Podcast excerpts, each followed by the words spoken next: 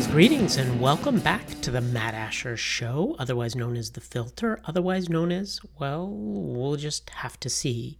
You may have noticed it's been a while since the last podcast episode dropped. A few things have happened since then, but before I get to those, and you will want to stick around for the episode itself, I don't want to tease it too much, but let's just say that it is explosive and very much worth listening to. But before I get to the explanation before the episode, let me just say a big thanks to those of you who reached out to me during this time without episodes to ask where are those episodes? It's because of your feedback that I am picking back up the podcast, at least for now what have I been up to in that time? I now have two young children. My wife gave birth to twins this past March, and I'm beginning my second full round of parenting that has certainly taken up some of my time. I also finished up work on a work of fiction that I had been working on for a very long time.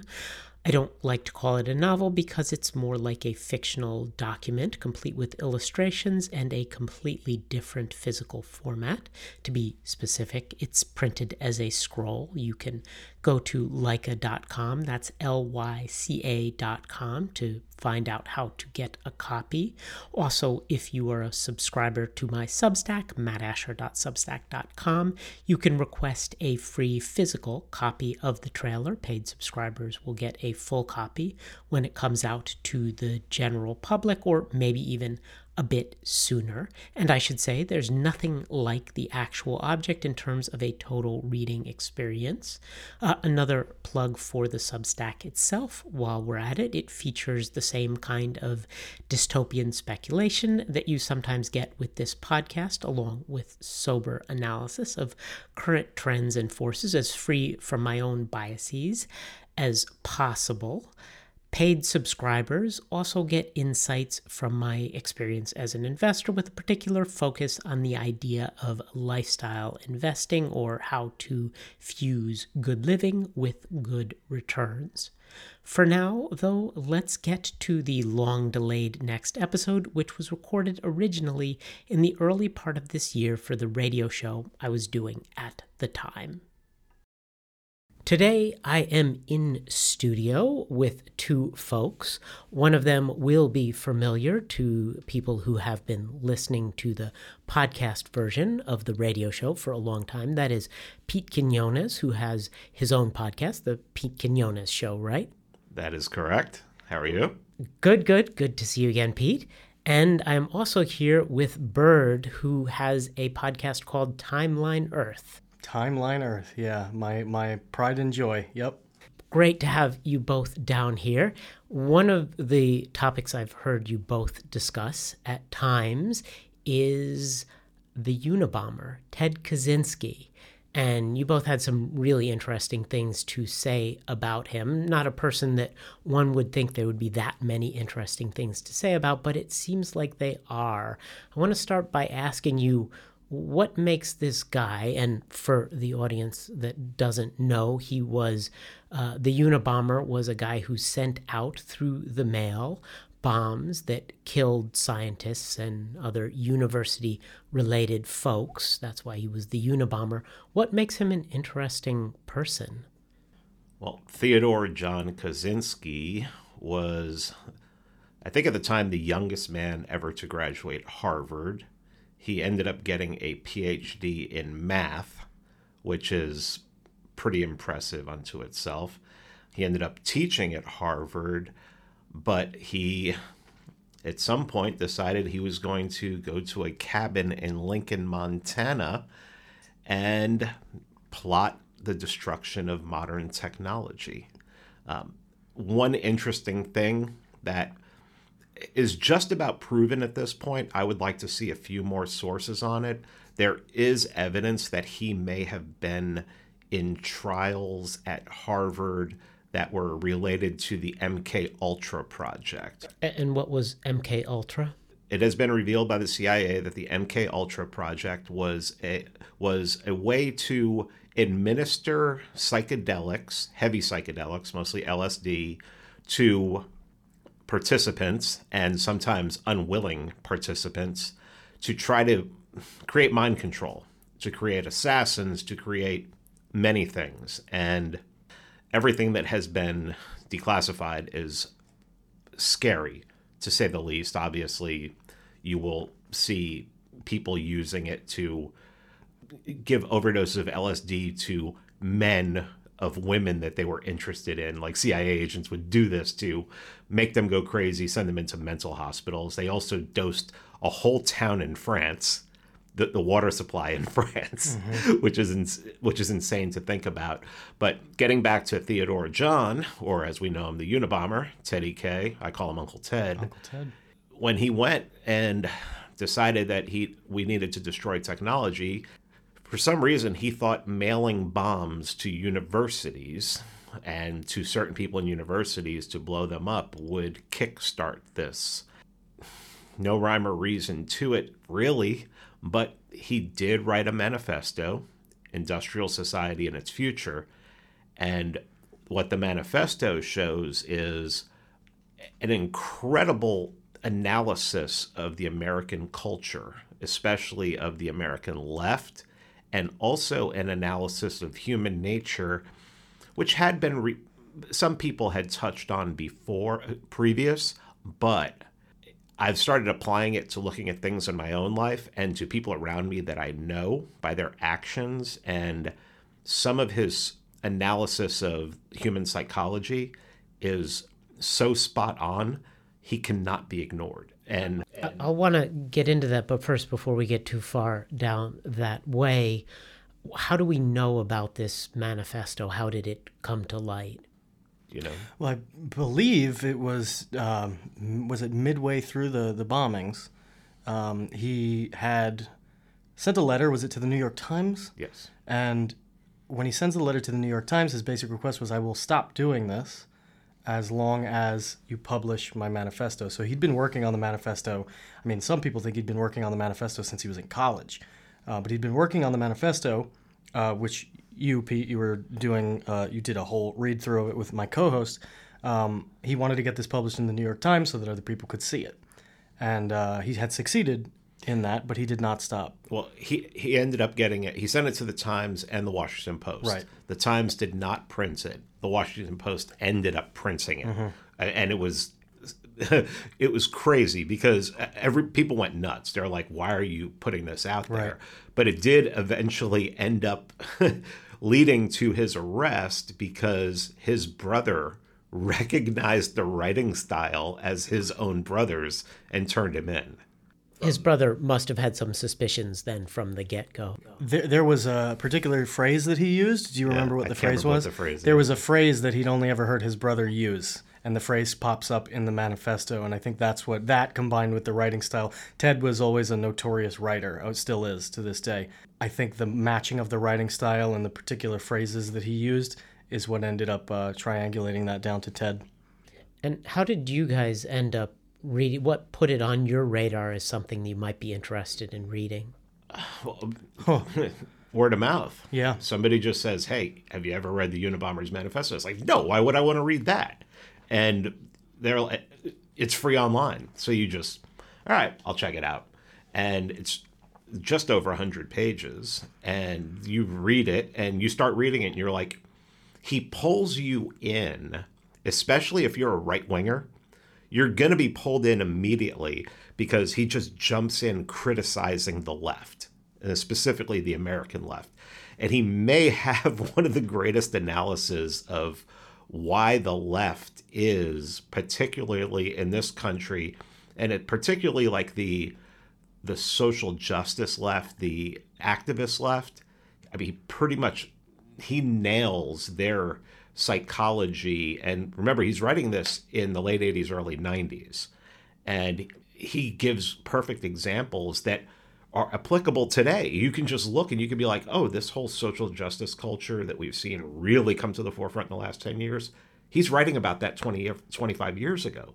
He's almost predicting it. He seems to be a prophet. You know, he has another writing called the, the System's Neatest Trick, where he it, it almost which he wrote in 2005, which seems to predict the rise of the Antifa movement. there's a good chance that you can find something in there that'll tell you what's going to happen 10 years from now. I've wanted you to talk about just this specifically, but like for Ted, one of the keys to understanding the psychology that he tries to explain is over socialization. Uh, yeah. Can you explain that to me? Sure.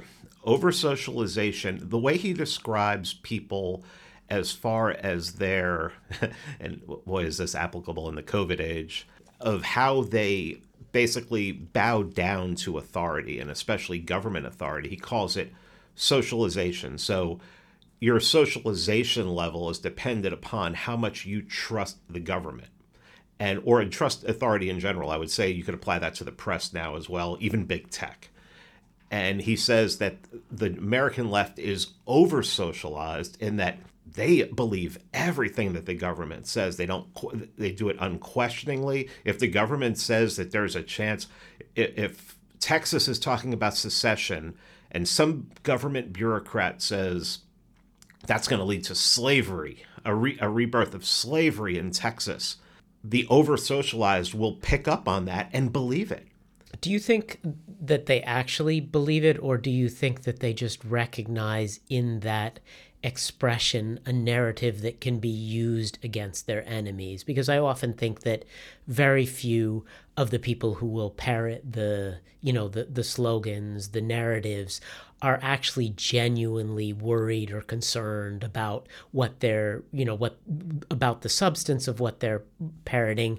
And I think much more often it's just like, oh, it's very clear that if we say this, this is going to rile up our opposition, or this is a useful tool to smite them with. It's a mind worm that can be used, like horse dewormer, to kind of to to you know to hit them. Well, to quote a famous meme, why not both? See, I think that what happens is you have the leaders in the movement who they're opportunists who see something like that and they're like, okay, this is a good narrative, let's put it out there. And then all of a sudden, the drones, which is, let's use Pareto, 80% run with it, while 20% are guiding it. And 80% don't believe in it. One in five one in five don't believe in it 80% of the other four believe in it and just run with it and preach it like it's religion like it's like it's a part of their it's dogma. Yeah. I think that's exactly right because i i mean you can see this with you know like you said horse dewormer. Rogan was taking horse dewormer. That was a thing that went around for a while. And and i know people who genuinely believed that. Uh, they thought he was taking a medication for horses. Uh, kyle rittenhouse shot three african americans. Uh, we all remember that. That was a. Uh, I, I know people personally who were surprised at the end of the hearing when he was found innocent that there was no African Americans involved. Uh, so I, I think probably there at, at a surface level that 80% that you're talking about genuinely believe what they hear. Um, and it's easy because it's it's uh, maybe buzzwords is a good word for it, but it's it's easy for them to believe it probably because the entirety of the media sets up society around that that story to make it seem like that story is more believable. So how does that fit in with the idea of over socialization versus just a level of credulousness or gullibility? It's all inclusive. It's all included in that. It over socialization are over socialized people are people who are more apt to believe the narrative and that's being put out there and not question it. And we can get when we start talking about when Ted gets into human psychology, we can start talking a little bit about why that is and why he puts that out there.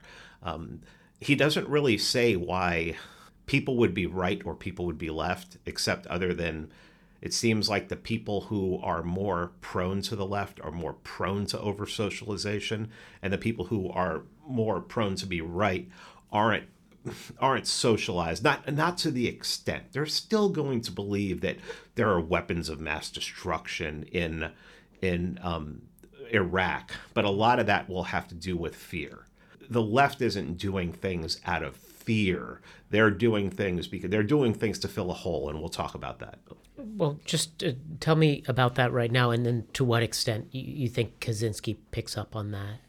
Okay, so the power process is what he calls it, and it's interesting. It goes to evolution. He ba- he says we come from a people who had to kill their own food, had to kill in order to protect themselves, had to build their own structures, had to do everything for themselves physically. He says that that is still in our DNA. And because we don't have to do that anymore, we feel we subcon we unconsciously feel an emptiness and it causes an emptiness and it causes a sadness it causes depression and it causes us to try to fill that void of the natural things that we we do which are violent things where we have to exert an energy in order to do it where we're burning off this part of us by doing by building a house by killing an animal by skinning and and cooking an animal by killing a potential predator even if it's a human that we don't we're not doing that anymore. So we're filling that void with something else and he calls those things surrogate activities. And in the left particularly he points towards social justice. And the big thing is creating problems that aren't there or problems that have already been resolved. So, like the aforementioned slavery thing, you may have these people who now create a a career or a a presence online of being anti-slavery, where the slavery question, especially in the United States, was answered was settled 150 155 years, years ago. ago. Right. Well, let me throw out an idea that I think may be similar, but not exactly the same thing, and see what you think about that. There was a, a graphic novel some years back called Kenk. Uh, it was mostly specific to Toronto, so I don't know that it got much play outside of that. It was about a, a notorious bicycle thief in that city, and it was a mostly unremarkable graphic novel. But there was this one part where uh, Kenk, the, the thief, is talking about how human ne- beings seem to have an innate need for monkey factor, which was this sort of extreme f- fight or flight place where they are battling monsters of some kind and you know and and tapping in to some kind of lizard brain reaction that is giving some kind of a, a dopamine high to them. The you know the extremes of life in one way or another that we don't have in the modern world and yet we still you know we we crave in one way or another Yeah, I, I mean, I think that's close. Uh, I couldn't say it's a one to one, but it's pretty close. I mean, Ted opens his most, I think it's the manifesto opens with industrial society and its consequences have been a disaster for the human race. He comes from a, I guess you would call it anarcho primitivism, um, big word. Basically, the concept, what Pete just outlined, is um, this return to the idea of a hunter gatherer society. Um, certainly, I think Ted had his ideas about how to either force that return or at least encourage it with sort of a propaganda of the deed, if you will, the, the sending out of the bombs. Um, this idea that, well, if it works effectively for one person to do an act of terrorism, this is something Osama bin Laden really ran with. Perhaps other acts of terrorism and other terrorists will rise up to do very much the same thing. This was his method to try and encourage people to get back to uh, his vision of society in a more primitive fashion. So this was his plan to the extent that he had one that his actions were going to inspire a bunch of copycats and with enough of them the people who were driving forward the technologies that he thought were terrible and and and causing these destructive uh, behaviors among human beings that, that that would stop it Correct. Yeah, and he targeted. I don't know if he ever got to airlines. He targeted genome uh, researchers. Uh, he targeted big agro uh, people. He had set out with this idea that if you can shut down industrial society through fear of, you know, a mail bomb, um, it would slowly revert back. Um, yeah, I, I would say so. did he elaborate his vision of the the after you know once once the you know the the the institutions the intellectual edifice has collapsed then what did he talk about that Well, this is a this goes to another subject that I like to study, which is um, the build up to the communist rev- revolution in uh, Russia in 1917. Is it was not going to happen overnight. It was going to be something that you're probably going to have to teach your kids how to do. And basically, what I mean, he would have been right now if I were to interview him, and he'd be. People ask me who who's the one person you want to interview, and I'm always without hesitation say Ted Kaczynski. Especially, I'd love to see what he has to say about the COVID, what's happened in the COVID era, and and by the way, he was just apparently he got COVID and had to be taken um, taken for treatment, and um, hope he's doing well because he's getting old, a literal boomer. No Very pun, much so. No, no pun, no pun intended. Um, he basically talked about a revolution to destroy technology, where you would you would be raising your children to follow after you, and he would not be against blowing up grids, blowing up um, server farms, um, just taking down and absolutely tur- you have to turn to dust everything that technology has brought us to to the point that it would be impossible it would take centuries to replicate it so you're not only taking down what exists you're also taking down the knowledge of what exists and how to rebuild it and he basically, if you, if I read it properly, he wants to take us back to. He thinks we need to go back to the Bronze Age. I, I would I would even say, and I don't know this. I'm sure he, he's written more on it, but I would even say further back than that, because again, the issue. This is why we opened with it. Is that we're trying to deal with the consequences of over socialization. Um, that if we can get back to this hunter gatherer mindset, and that we concern ourselves with you know the original position of hunting, killing, uh, traveling, fighting. Uh, these things would, for him at least, cure the ills that technology progressively into the Industrial Revolution have brought out. We're going to have to take a break here. We'll continue talking about Ted Kaczynski, the Unabomber, and his manifesto. I do want to note here that as we are having a fairly intellectual discussion about this, there were also real people who died, and I think it's worth noting that and and being conscious of the fact that we're talking about a, a human being who who killed other human beings.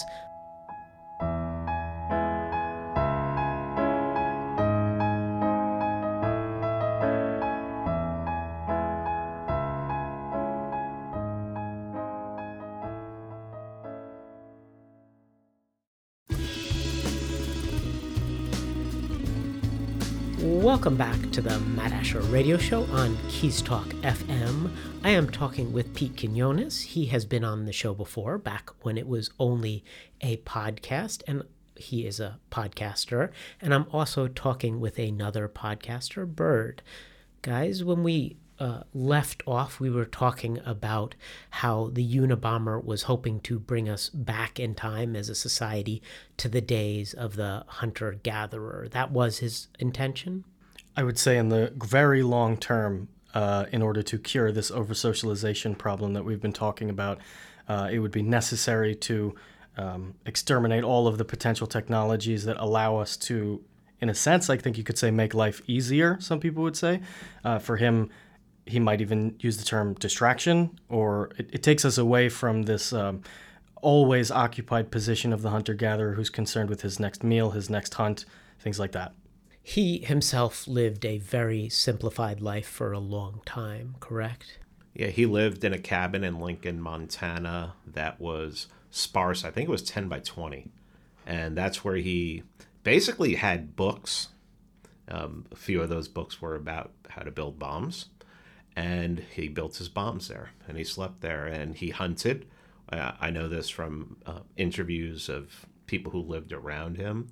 And he was friendly enough. And yeah, he lived the life that he, well, except for going to mail packages, um, he lived the life that he, you know, that, that he wanted to live, that he thought was the only way that humanity could live. And, um, you know, it's really weird thinking today that he'd probably, if he was, if he had his own podcast at the time, if stamps.com was like his biggest advertiser, how the irony there that would be that would be definitely ironic. He he lived in a way though that was probably very much uh, it, it was simple, but it was very much unlike the way that many of our ancestors lived who were in hunter gatherer societies, they were almost certainly part of a, a tribe of some sort. He was not.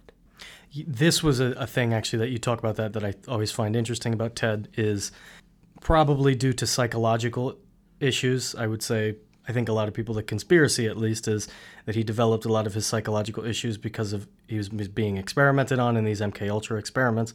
Um, he not only did he not really live uh, authentically as a primitivist would, um, you know, the the h- high technology, um, advanced understanding of mathematics, these sorts of things, uh, but he utilized those pieces of knowledge that he had in order to further this long ideological goal that he had.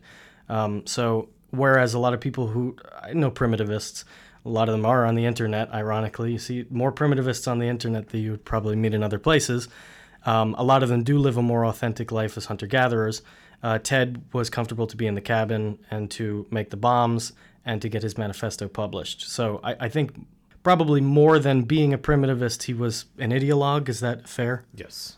Yeah. And the problem with that I've learned from reading the great James Burnham is that ideology never plays out in reality. You know, you're well, he certainly didn't achieve what he his stated goal. Most people don't. No, yeah, I, I would I would say he was never even close to doing it. Um, you had mentioned before as we went to break, a lot of real people died, a lot of real people were maimed. I think if he had even gone further, he still would not have achieved his goal. I think one of the things Ted talks about, a lot of these technology skeptics talk about, is that the system itself adapts around these conditions. Um, and so even if Ted had continued and never been caught, one way or another, I, I think the the linchpin in his idea of technology is that the technology often adapts around these problems. So he's mailing bombs. Who, who knows what sort of system would have developed in order to prevent this kind of thing? Probably advanced um, scanning of all packages that come in and out. Well, at some point, the post office changed so that anything over, I think it was a pound, you had to like deliver in person, right, or to the post office itself, right? Um, was that related to him, or was that something else? I do remember they made some change that you couldn't just, you know, leave, you know, leave behind without actually talking to a, well, a postal can, service worker a very heavy package. You can do that now. You can do. Uh, they have in post offices scales that you machines that you can go up to, and you put your box on it, and you can mail it, and they actually have a way to measure it, so you can put in the measurements as well. Um, they make it so that you can only do that first class or priority. That's the only difference that I see. Like there's a um, a classification called media mail, which is how you would ra- uh, send books, right. records, stuff like that. Um, you can't. You have to go to the uh, counter for that, but you can do a heavy package at, um, automated or even printed at home. See, because now that you have the aforementioned stamps.com, stamps.com you can have a 20 pound package and print out the but presumably you're trackable because your sure. your your postage meter is sure. is registered to you but at any rate that neither in some right. sense neither here nor there the point is simply as you guys are stating that the system would not just indefinitely allow someone no, to take out other people it adapts definitely he was a very smart guy either he didn't anticipate that or at some point he realized it and decided his best move was to get out a, a manifesto instead of keep keep doing this as his primary mechanism of, of getting the word out that we needed to turn back. Sure. And I think it's very interesting that even after the murders, the trial, the bombings, the manifesto, he keeps writing and the government does nothing to hide what he writes. So, like the System's Neatest Trick, which Bird and I read recently, it's a very short five page essay. Um, that made it out. He has a new book out just as of a couple years ago that's been published. And it's really interesting that a society that looks at what he did would still allow those ideas to get out there if I was in charge, I don't know that I would do that. I don't. I think I would probably fight that if I had the ability that well, we don't want any more of his his teachings to get out there. Remember, the Washington Post came under heavy fire for releasing it, and now anything he writes, I, I have a uh, what's called Technological Slavery, Volume One. It has the manifesto in it, and it has his letters, which are very interesting to read as well. All of his correspondence is in it. So, taking into consideration everything that he did, I think it's really interesting that it's almost like somebody wants us to read it. That it could that it's still out there. That we can still read something that he wrote yesterday. I, I think the greatest irony of it all is um, where I got the book the books from Amazon. it's um, I, I what I think, Pete, is the system has no fear of these ideas. Few people die. Somebody else uptakes this this you know like the Scream movies, right? Somebody's the next Ted does it again. I don't think the system is afraid of that at all, even if it did happen. I think the system is probably willing to allow a few people to die, to adapt further, to be able to catch that next person and then all of the contingencies, maybe even legislation that was put out in the pursuit of this next Ted would just be there in the future. Some other Patriot Act type legislation. It's almost to the benefit. I think we've seen in the COVID era, especially, fear is the engine behind a lot of policy now. Uh, the most successful of policies that are the hardest to roll back. And I think uh, you, you, said before, um, did Ted not see this coming? I don't know whether or not he did his manifesto was published, and now you can buy it, and maybe Jeff Bezos gets a kickback. Yeah, I think it's interesting that he, in the system's neatest trick, he actually intimates that the system is going to adapt. That by by attack, really by attacking the system, you're perpetuating the system. Mm-hmm. Um, that because and anti-government writers, um, you you hear a Murray Rothbard write about how the system is designed for one thing to perpetuate itself.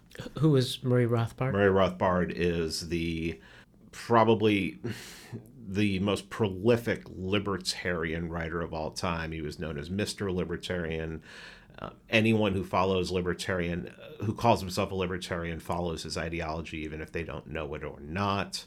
Um, he's you know, just he went through a lot of phases in his life. He started out being influenced by the new left, um, well, by the old right, then by the new left, and then he just he was somebody who like looked at the culture and then applied this anti-power, anti-government um, framework to it the whole the whole way through to his writings the whole way through. But even someone like Rothbard would say that the government has one job, and that's to perpetuate itself and to grow he, he would call it a leviathan it was just it would just keep going and it would take everything along with it that would help to make it grow. I mean, it's really the government is a literal snowball rolling down a hill, just gathering more snow, so that by the time it makes it to the bottom of the hill, it's this gigantic boulder of snow, and then there's another hill for it to keep going and building its power. I think there's an argument to be made that we are surrounded by institutions that have survived because they've put a huge emphasis on surviving, not necessarily on achieving any particular mission related to that that institution's kind of esprit de corps or whatever, but they've survived because they focused on surviving and growing. Pete, maybe not to, to take you too off topic, but this kind of gets into one of the things you've been talking about lately the iron laws of bureaucracy. Yeah. Um, do you want to like briefly explain that? I mean, uh, Pournelle's iron law of bureaucracy is like um, basically the if you have a if you have like say there's two groups of people fighting to take over a, a like say a political party and one group is like heavily ideological and the other group is cares about just putting about the party. Everything is about the party. The one who has the one who cares more about the party than the ideology is the more bureaucratic, and they they always win because the ones who are ideological are worried about their ideology. The ones who are worried about the power and the bureaucracy that they get, they're the ones who are going to take control of it. And we're actually seeing something like that in, happening in real life right now with the Libertarian Party. Yet the group, the ideological group, doesn't realize that they're um, what they're what they're in for. Getting back to what Kaczynski was saying in terms of, well, let's just stay on that topic of power. What did he say about power in uh, in his manifesto? It doesn't really have most of the power that he talks about is the power process, which is personal uh, to the individual. Um, in the manifesto, when he's talking about, well, he talks about how these organizations, the government, everything, I mean, they are going to how they can use technology how they're going to use technology to keep their power to grow their power and there's another reason why why technology needs to be destroyed because government is never going to help people get past the surrogate activities and back into the power process. They will just, and he talks about the left talking about how their promotion of like social programs, which basically make the people more reliant upon the government, how that even takes more away from the power process. And then what are the what are the surrogate activities and then basically if somebody who's relying upon the government relying upon the power in a certain area um, is going to perpetuate that is going to be is and if that if that government is perpetuating technology which we see the government is pushing for gives grants to people who are developing technology further to ai to um, elon musk's electric cars and his data and his Starlink, the metaverse, and, his, and the metaverse. yeah, then may, maybe even engineered viruses. Who knows? Oh, maybe. Yeah then anyone who, you know, power will increase technology. And to Ted, technology needs to be destroyed because the more technology we have, the less we participate in the power process. The less we participate in the power pro- process, the more miserable and the more unfulfilled we'll be.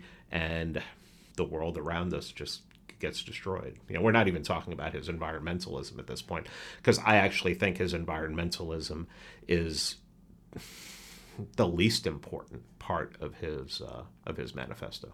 We're to have to take another break here. When we get back, I want to ask you some more about his critiques of the left and how you see that being relevant today. We'll be right back here on Keystalk FM. I am talking with Bird and Pete Quinones.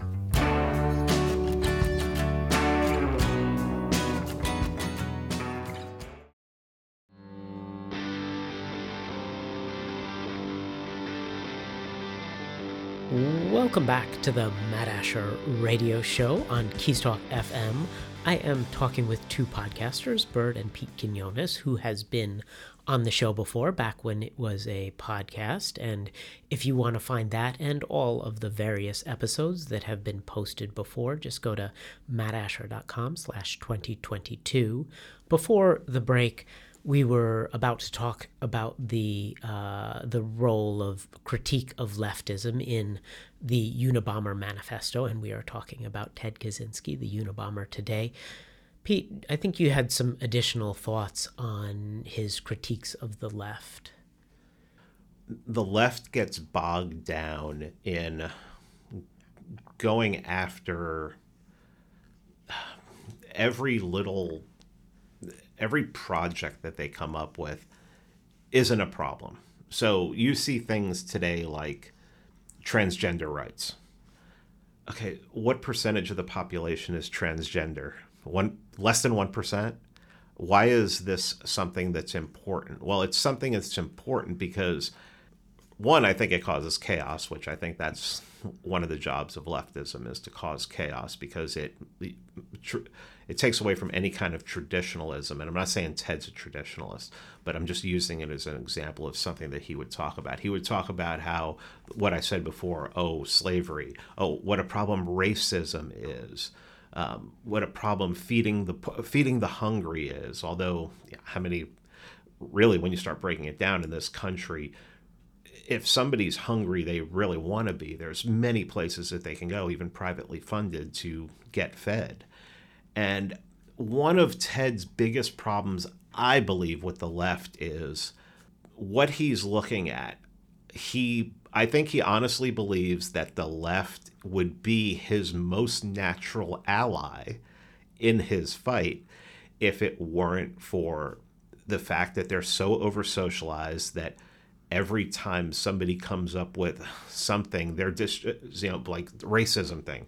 It's distracting from the real problem, and that's technology. I think he would say that the reason there's racism, the reason there's hunger, the reason is he blame would blame it all on technology, would blame on the disruption of the power process. So Ted starts off the manifesto with a criticism of the left and a, a great breakdown strangely, he ends it with another criticism of the left. And he goes back into the fact that they get distracted by these things. And it and in the end of the manifesto, the thing that I think a lot of people start reading it, they get past the left part and they put it down. Some people have broken into the power process and surrogate activities and then put it down. I don't think there's a lot of people who've read it all the way to the end. What he says at the end is he goes, when you decide to take this revolution to destroy technology, when you take this on, you can't include anyone from the left. Everyone you recruit has to come from the right. And that's when you get when you get to the end and you read that, you're like, wait, you mean the right now who's getting defeated by you know, who has le- who have less political power than guys who women who guys who think they're women and people who think that men can get pregnant and have periods. I mean, the right is and this is all. this will always be my criticism of the right is the right doesn't know the power that they have. And Ted says that it must be help from the right. And funny little story here. I was talking with um, a new friend of mine who uh, he's power broker behind the scenes for certain people. He's worked with Julian Assange and he's worked with a couple of people. And he was telling me that, you know, he was a leftist activist back in the day. So like in the in the late 80s, early 90s, they would do stuff like go into logging camps and put sugar in gas tanks and, you know, destroy tires and stuff like that. And he said that the overwhelming majority of the people he worked with weren't leftists they were gun carrying rightists who cared about the environment. And I think that's who Ted's that that's who Ted's writing to. He knows these people exist at the time that he's writing this, and he's like, "I need, we need the right. The right has to forget about the left. We need the right. We actually need to fight against the left. We need the right to step forward and destroy technology." And as somebody who doesn't want to do this, who thinks that if we really understand the start to understand the power process and we start to try to refill that with you know maybe a move back to nature i think that it's very interesting to me that as covid started and went forward a lot of people who lived in or near big cities found the best way to fight it was to get out and to go more rural and I'm talking about going from, I went from a town of 4 million to a town of 25,000. And I still think that that's too big. so a lot of people, to fight COVID and everything that was happening, did a mini version of Ted and went backwards in time and said, okay, we're, we're I'm going to go and I'm going to buy a farm. I, I talked to somebody when I was in New York recently, and they came up to me and they said, I live in New York City, but I'm getting out. I bought a farm and we're going to go and we're going to start growing our own food and everything. And I'm like, this is a, a version of what Ted is talking about. And people are doing it without even knowing, you know, what Ted is talking about. The way they're fighting this overarching, I mean, this insane growth in technology. You have mRNA technology, you have all these new medical technologies coming out, you have all these new ways of surveilling people and the way to fight it is people are like, well, I'm just going to get away from this. And Ted finishes it off by saying the left is lost. Concentrate. If, you, if you're going to take up this fight against technology, it's going to have to be fought from the right. And I don't want this to be fought. I want I want it to be mitigated. But what I would say is now when I look at like COVID tyranny and what I think is coming is global warming tyranny. They're going to use global warming as a way to grow the state even more and go beyond even what they did with COVID. The right needs to step up and fight this and desire power. People who want to be politicians from the right, stop getting elected and cutting taxes. That's not what we need. We need you to take power and build power and crush your enemies and stop these people, stop them dead in their tracks because what they want to what they want to create, what you've seen in the last 24 months, they want that to be permanent and they want it to be worse. They want you locked in your house. They already New Delhi New Delhi has already started lockdowns for climate change, for smog, for things like that. They've done that recently recently somebody in Canada was hospitalized and their cause the cause of why they were hospitalized was they were diagnosed with climate change. We're living in insane times and this is coming from the left. The right needs to step up and they need to take power and do what the left does. Get power. Don't care about changing anything. Just get more power and get more power and get all the power so that you can just do any you can defeat this left insanity by fiat and just stop it in its tracks. I think Ted would like that.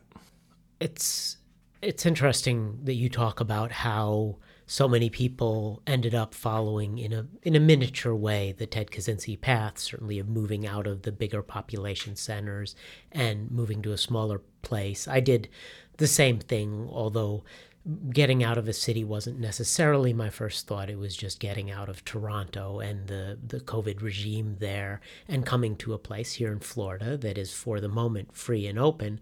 But I very often do think about the fact that doing something like that, fleeing from a, a, population center or from a more lockdown place to a less lockdown place, it certainly buys me time, or it buys us time, people who do it, and certainly some level of self sufficiency buys you time as well. But the the advancing steamroller doesn't stop. And you know maybe maybe all that's happened is the you know the place where you can kind of be left alone used to be there and now it's a smaller set of places and a lot of people have moved to those places. But it's you know it's it's going to keep ratcheting up that pressure until eventually it kind of blankets the world. I think, and uh, one of the topics that's come up fairly often on my show is the Amish.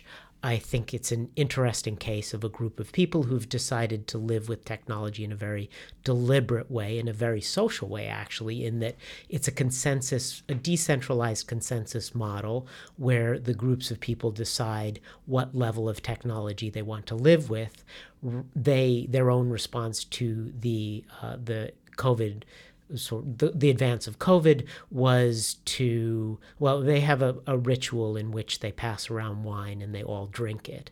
And they continued that ritual early on in the pandemic and they all got it. Um, and went on with their lives. And that's in, in, in some sense nice to see. It would have been nice if they had access to treatments for it, uh, but a lot of them didn't want to go to the hospital because they would be separated from their loved ones uh, because of the rules that were in place at the time. And, you know, they thought that being separated from your loved ones was worse than the possibility of dying. Um, so a lot of them avoided the hospitals. I don't know what net effect that had on the mortality of it. But I, I look at those kind of populations and say they're they're outside of the scope of of the line of fire right now of the advancing regime. But I don't know that even that those kind of smaller populations living rurally as they do. Uh, at some point, the line of sight will target them as it targets everybody. Yeah, I, I we were talking about this not long ago. Um, the Amish are a particular example, you know, not to denigrate them, but a particular example of people who live a certain way because the rest of society uh, supports and allows them to do so.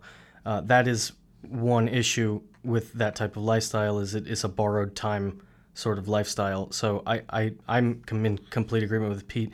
There has got to be a a more active defense of whatever particular life, lifestyle that you want. Um, I, I, would say that the disengagement with politics um, only works if you are afforded the ability to do so, after 24 months of COVID, very few people are able to disengage from politics or its consequences.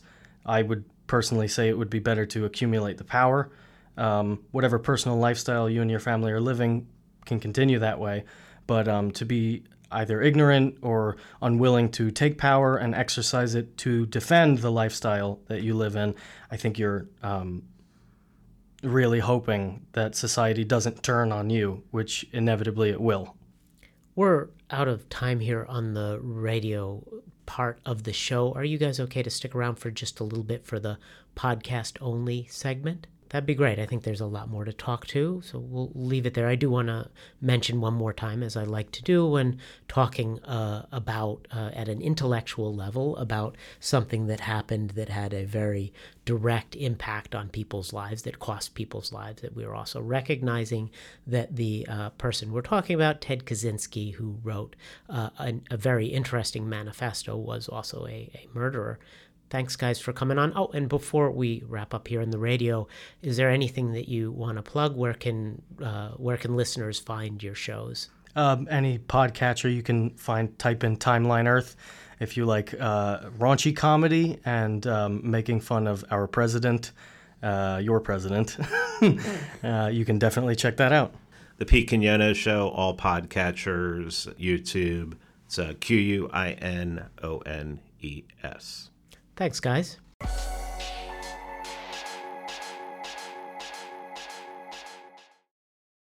Welcome back to the Matt Asher Show After Party, otherwise known as the Filter Podcast. I am still talking with Bird and Pete Quinones.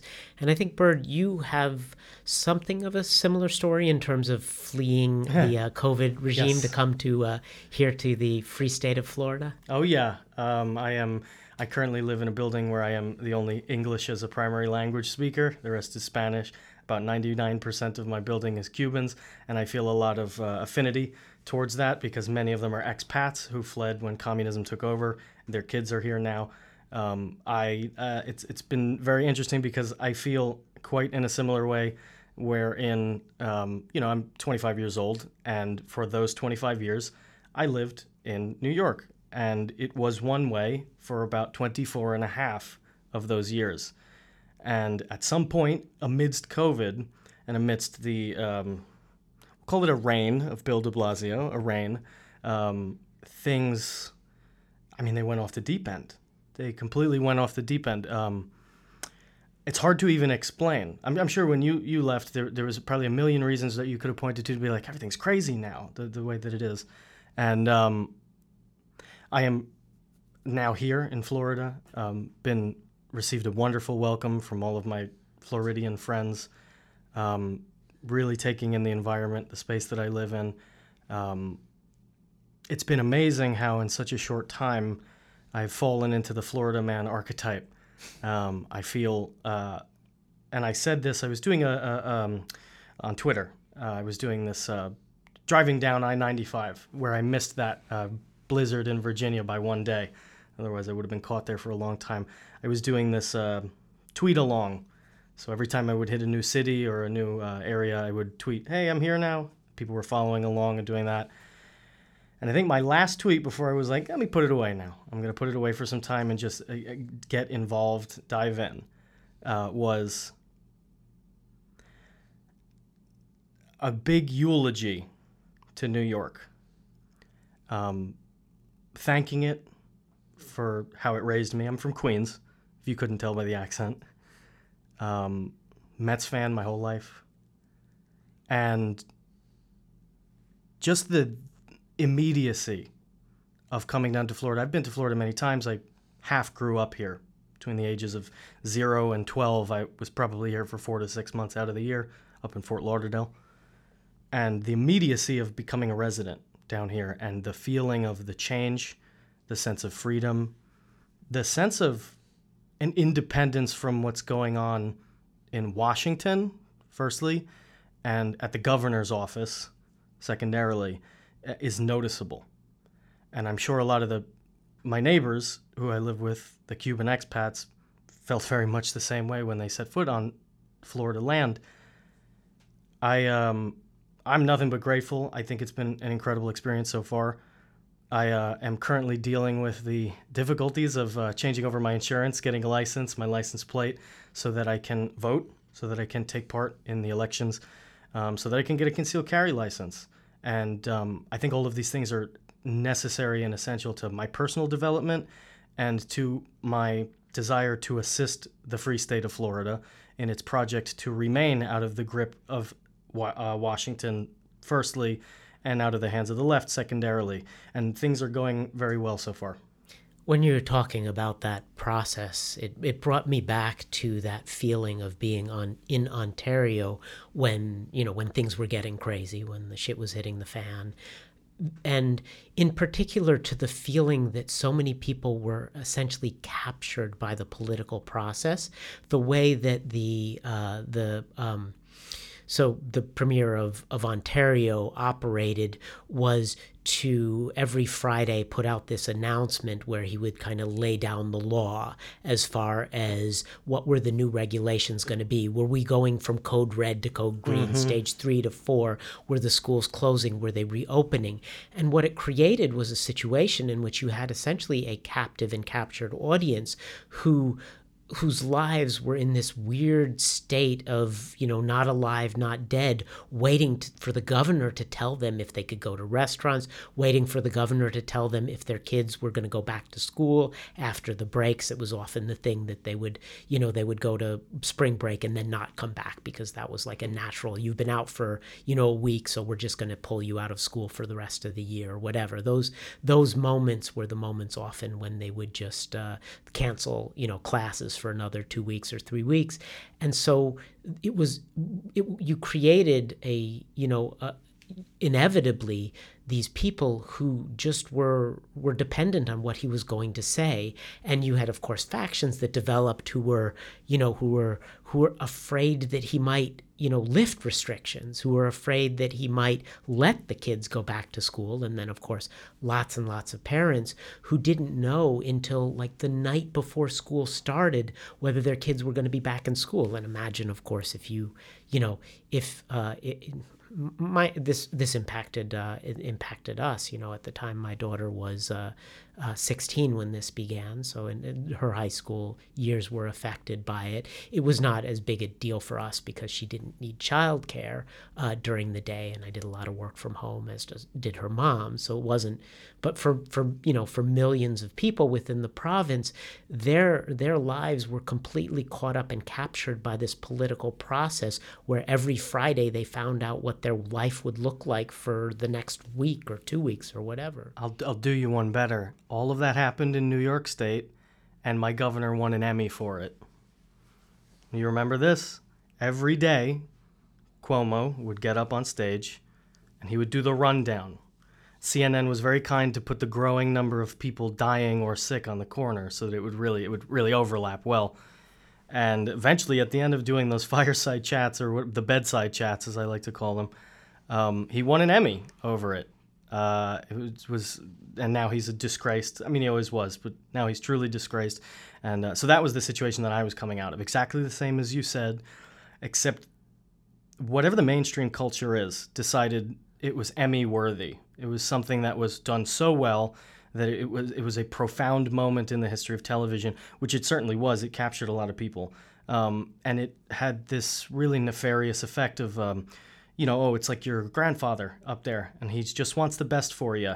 And really, all he was doing was saying what the new restrictions would be and doing an endless amount of damage psychologically to children being pulled out of school, forced to stay home, doing an endless amount of damage to people who had drug addictions, who had to feed their addictions even worse because they couldn't leave the house. Um, the failing infrastructure, all of the things that I could possibly say about, and, and, and remember, that's just the governor. Bill de Blasio, the mayor, ha- had an even worse effect on the city itself. But um, yeah, so when, when you say that, all I can think to is those bedside chats he would get up to every single day, and he was awarded for it.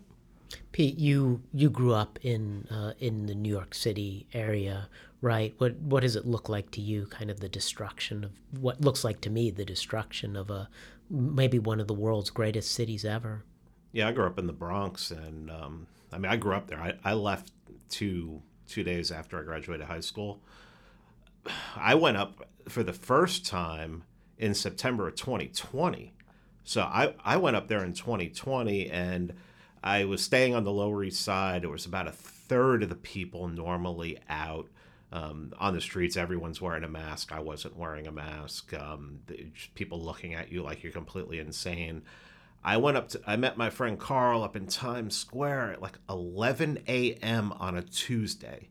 It was literally like I Am Legend. It was like, Yes. it was empty except for like a couple cops and a couple homeless people. We walked up Broadway. We crossed over to Rockefeller Center.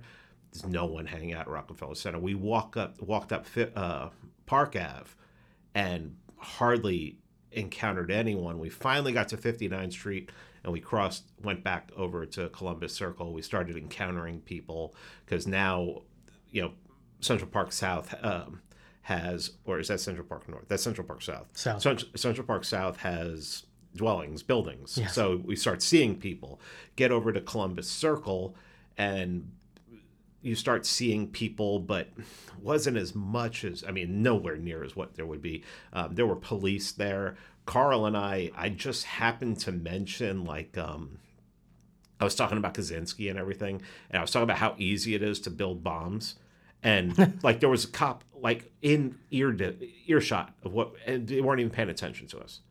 It was just the most bizarre thing. And then I I went back and we were hanging out. This was just this October, mm-hmm. October 2021, and now it's the COVID regime in Manhattan. So it's like not only do you have to wear a mask, but you have to have your Vax card and everything. And luckily, I had a quote unquote Vax card to show. And um, you know, then I once I left, I went up there for an event and. It was an event I promised I would. I- said I was going to go to. It was an event that was delayed by two years Oh because my of God. COVID. Yeah.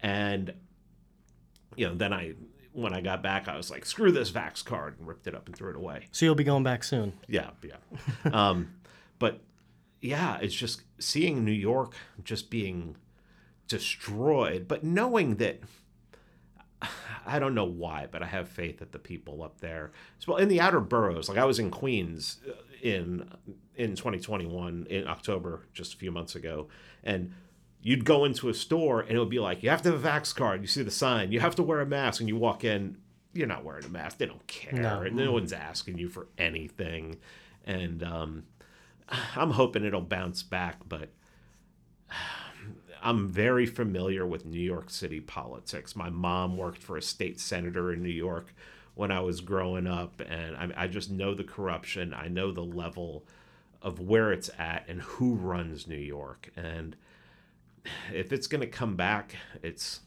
it's going to take the people to do it, and the people there seem to all be members of the COVID religion. This this was my big problem with the stay and fight mentality. Yeah. It's so unfortunate. There's this mentality of people who, yeah, I, I am the opposite of this. I love, I loved New York City. I still love the culture there and many of the people there, but they are, would we say, hopeless? Yeah. I, I don't know what what uh, hopeless. Over socialized. over socialized. um, there's the there's the mentality of some individuals, uh, you know, valiant people who are protesting in front of City Hall over the vax mandate, which was struck down uh, by a New, a New York State court. Now, finally, some good news for them.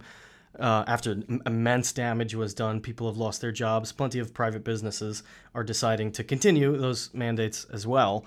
Um, I just the, the culture is not up to it and I don't think the culture ever will be up to it. So when I personally, when I hear somebody say, "Why don't you just stay and fight?" from New York, now I understand why a Floridian or a Texan would say, "Why don't you just stay and fight?" I understand that. E- Eventually, you come to the very edge, and then you don't have What are you fighting any for? choice. Yeah. which is which is the keys in in Florida. but the the stay and uh, fight thing is very interesting. I did uh, I was part of some of the protests early on there Sure. in Ontario, but from the very beginning, one of the things I thought about uh, the most, I am from a, a Jewish household, was the story of Passover, which is essentially one big lesson that too early is better than too late.